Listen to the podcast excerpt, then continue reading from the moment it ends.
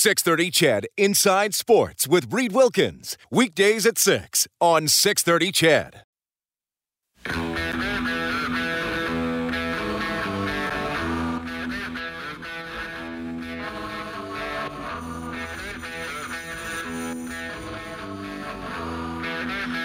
Right, appreciate you tuning in tonight. I want to update the NHL for you quickly here. First period, Wild leading the Devils 2 0. No score, Bruins and Predators.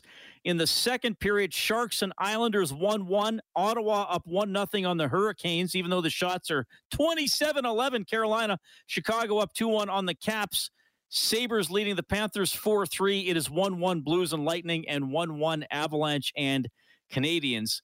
Ben Chiarot, his fifth of the season for Montreal. Thursday night football tonight. Uh, very appropriately named. There is no score between the Cowboys and the Saints four minutes into the first quarter. Got uh, appreciate all the texts coming in about sports broadcasters who you would like to have describe your day or tell the story of your day.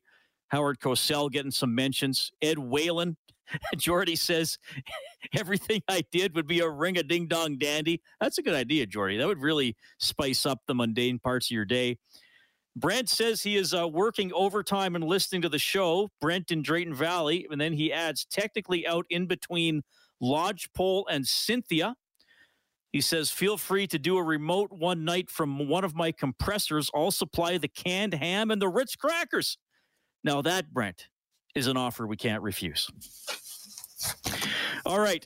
I've been uh, telling you about it for the last half hour. Here it is, part one of my uh, interview with legendary NHL play by play announcer working in the United States, but often heard in Canada, Mike Doc Emrick. Welcome to the show. How are you doing? Excellent. And it's great to talk to you and the folks in Edmonton and Alberta. The first time I ever met Grace Sutter was at the Northlands Coliseum. She came over to watch the Twins play when I was toddling around with the Philadelphia Flyers in the 80s. And I always enjoyed trips to Edmonton, even though sometimes I was chilly.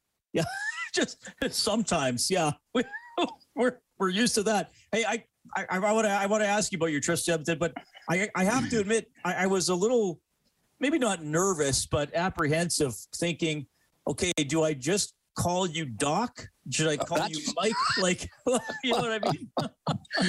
no, my wife calls me Mike because she knew me before I had the doctorate. You call me whatever you want to. No, it, it's it's totally fine. So, who started calling you Doc? When did it actually stick? Well, I, I, finished the doctorate in 1976 while I was riding buses in the IHL with the Port Huron Flags. And uh, then I moved on about a year later to the Flyers top farm team in Portland, Maine. And the president of the team, Ed Anderson, uh, who still lives back in Maine now, um, uh, started doing that. And I guess it just caught on with other people then too. But that uh, that's where it started. It's not a very creative nickname at all. Um, and the folks at Bowling Green just sort of look on mystified by it all. And my one uh, advisor, one of my advisors in my doctoral dissertation said, you're not going to go teach somewhere. You're just going to be some hockey puck the rest of your life. And I, I guess I disappointed him. Uh, well, yeah. Have you been in touch with him since? no, his his daughter went on to be a writer for Married with Children and a, and a producer of the show. So she had a pretty good, successful career of her own. But no, I never did never did hear back from him. All right. Well, man, like we're a minute in and we've already worked in an Al Bundy reference somehow, which is pretty cool. okay. Well, I want to ask you this. Look, obviously, I've heard you call games, I've read about you, I've heard other interviews that you've done, but I'm wondering if you can take me way back, a young Mike Emrick, before you were Doc. Were you always a sports oriented kid? And if so, what was your sport of choice?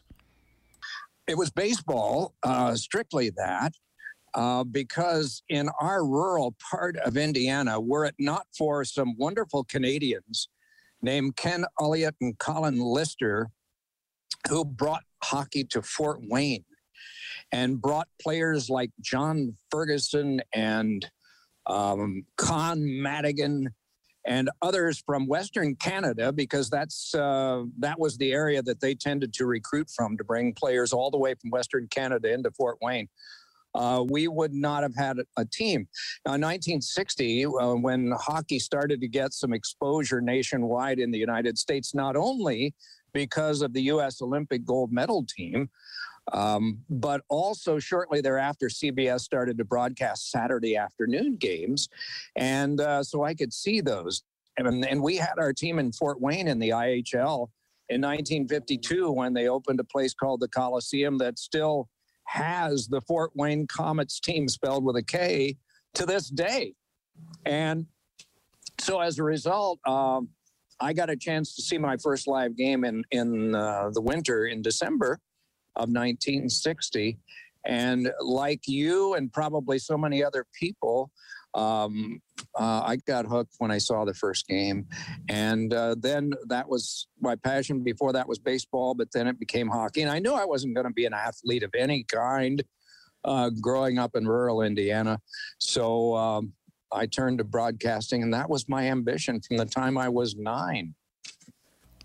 Okay, well, that's interesting. You say baseball, rural Indiana. I would have thought you would have had some Hoosier style basketball story about a you know your small town school knocking off some bigger school in those state playoffs. No, it happened all the time, and our our town was 600. It was about the size of legendary Hickory. Uh, we had a situation in quotes with the coach.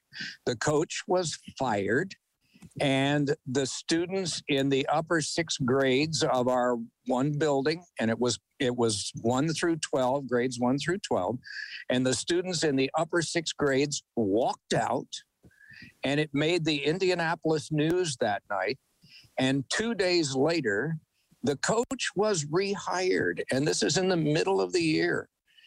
And the fact that the coach and the trustee who fired him owned the only two restaurants in town made the story just even juicier.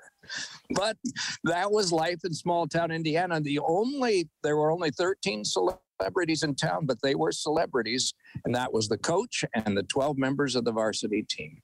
And we did have to play the county seat team a couple of times and showdowns in the sectional tournament, very much like Hickory did, but we didn't win them. Well, I hope those were two really good restaurants. well, they they specialized in burgers and fries at noon and scrambled eggs and bacon in the morning. It was rural Indiana. Yeah, I bet that that sounds great. I'm sure they were incredible places. Thanks for sharing that. So, do you remember the first time you did play-by-play for hockey? Yes, it was uh, at the Toledo Sports Arena in Toledo, Ohio.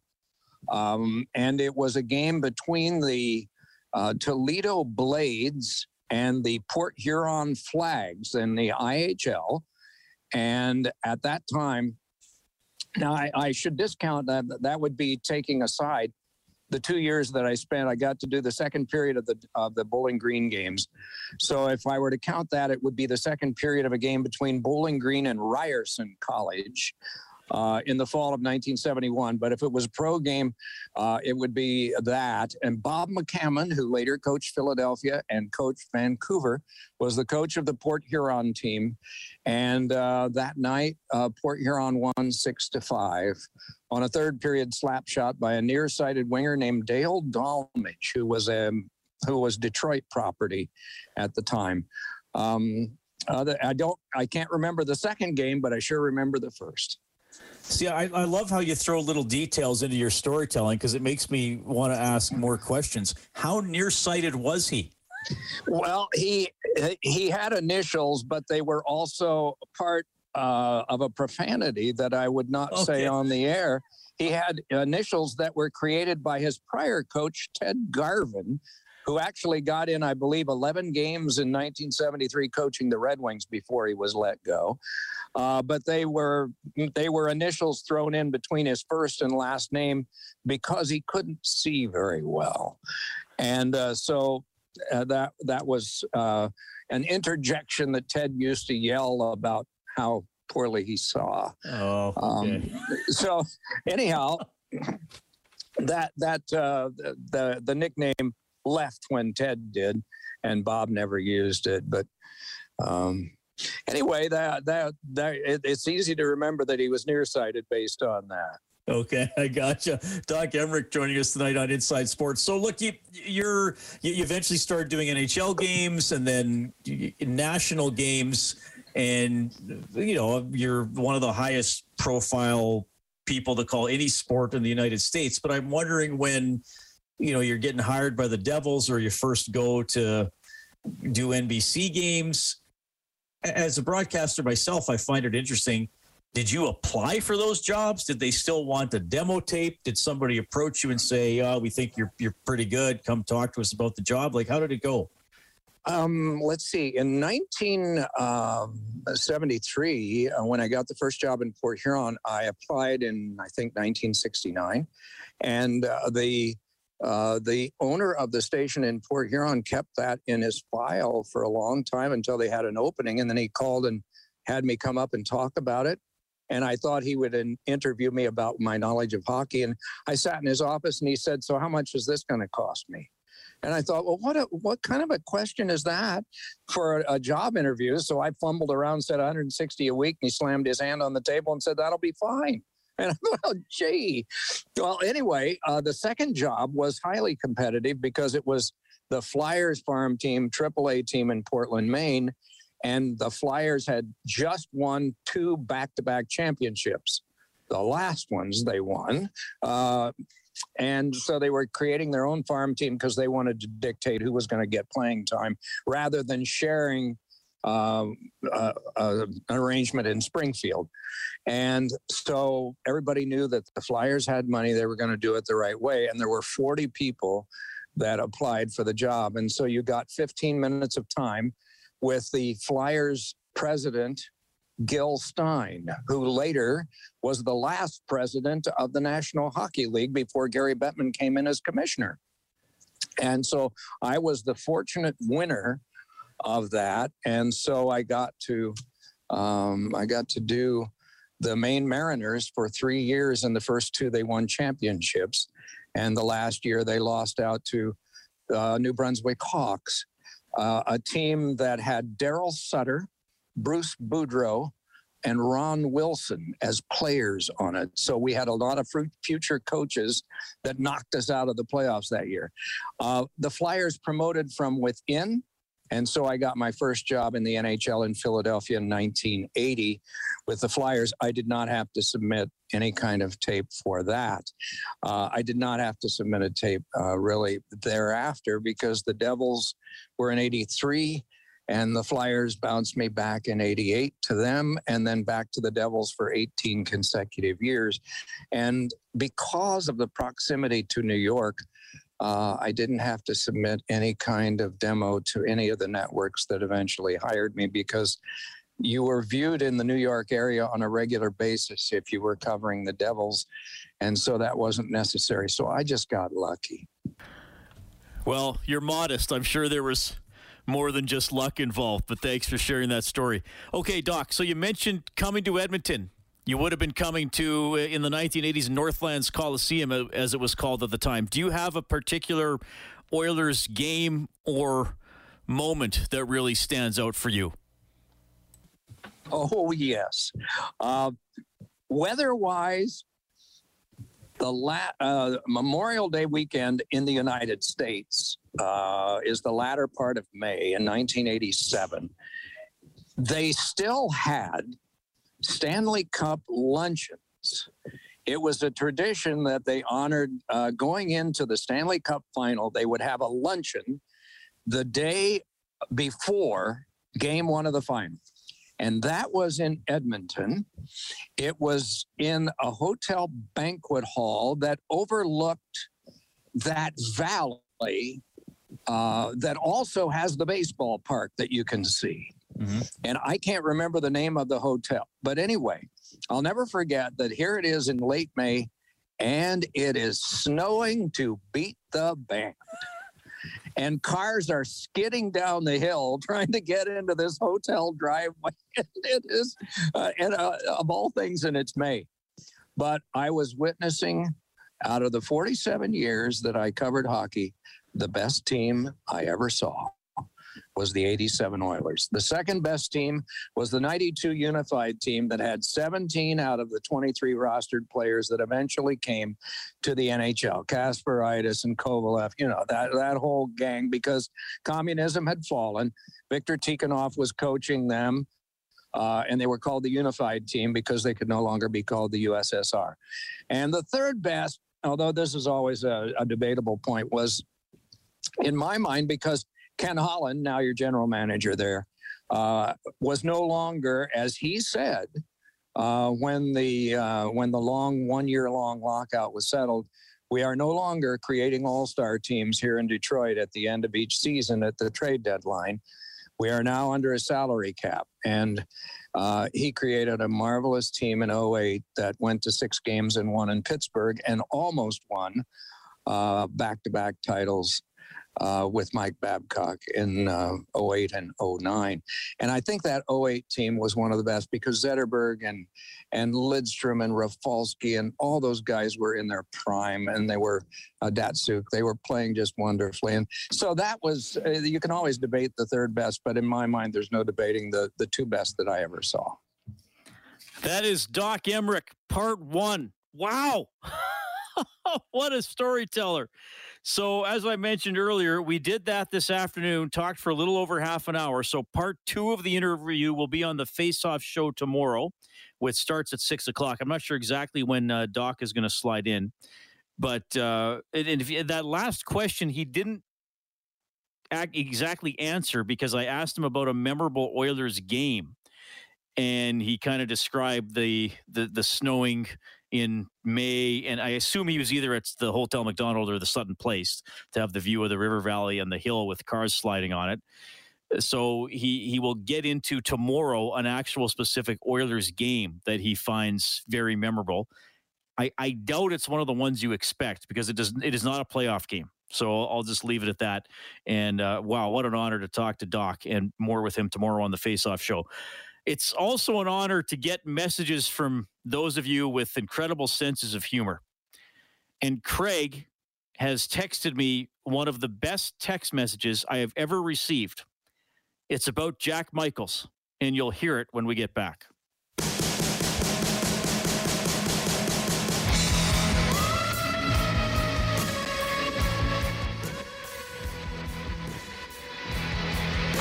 Got to be very clean. You come in here to this particular corner, you're braking quite hard into third gear. And you can go through here in third gear if everything's right. Now in full tanks, you might go through in second. But again, you've got to be clean because if you get it on the wrong line on this first bend here, you're going to lose this whole series. That's Jackie Stewart describing how to avoid a photo radar ticket in Edmonton. Speaking of have, having someone describe your day to day life, that was the drive to work this afternoon. yeah, there we go.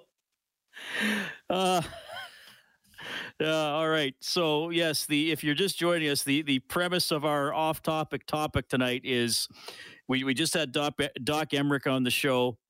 Brian Williams re- is retiring, and uh, Bob Irving, the voice of the Bombers, is getting set to call his last CFL game on the weekend. So I, I, said, what sports broadcaster would you like to have describe your day, highlights, do some play by play, or whatever? So I've got a lot of cool suggestions. But Craig, Craig aced the assignment because he went that extra level. He didn't just give me a name; he gave me a very specific scenario. So Craig said. I, I might not be able to read this without losing it, Kellen. Craig says, I would like to hear Jack Michaels describe a romantic interlude. And down the stretch we go. and then Craig writes in, Craig writes in another one, Jack Michaels describe, and I love how he calls it a romantic interlude. How to keep it PG for Inside Sports. Mm-hmm. And then Craig says, Jack Michaels again, and the pleasure was all mine. There we go, Craig. You have uh, aced the assignment. You get. We're gonna send Craig two canned hams. Ooh, a double. That's how good that. That's how good that was. 780-496-0063. Oh, we're having a good time tonight, and we got another broadcasting legend coming up. Like I said, Bob Irving from CJOB in Winnipeg. 630 CHED Inside Sports with Reed Wilkins. Weekdays at 6 on 630 CHED.